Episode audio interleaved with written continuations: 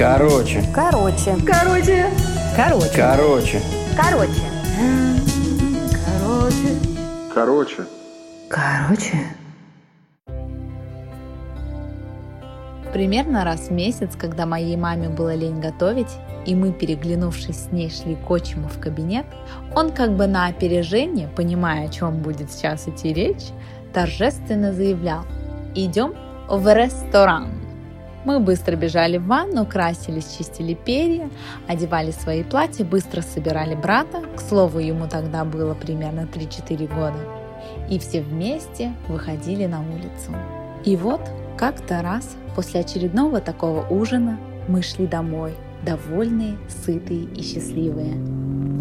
Из-за угла выехала машина и припарковалась возле нас.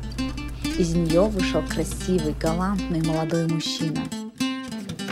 И тут мой брат как закричит на всю улицу. «Мама, смотри, паршивец, настоящий паршивец!» Мама встала как вкопанная. Я смотрю на брата, паршивец смотрит то на меня, то на маму, то на брата, а отчим и вовсе делает вид, что не с нами. А брат все продолжает. «Паршивец, мама, паршивец, смотри!» Он явно был очень доволен происходящим. Мама взяла себя в руки и спросила сына. «Ну почему? Почему паршивец? Посмотри, такой красивый мужчина!» Мужчина смотрит на брата, выжидая ответа. И брат продолжает все так же весело. Но как же, он же приехал на настоящем Порше.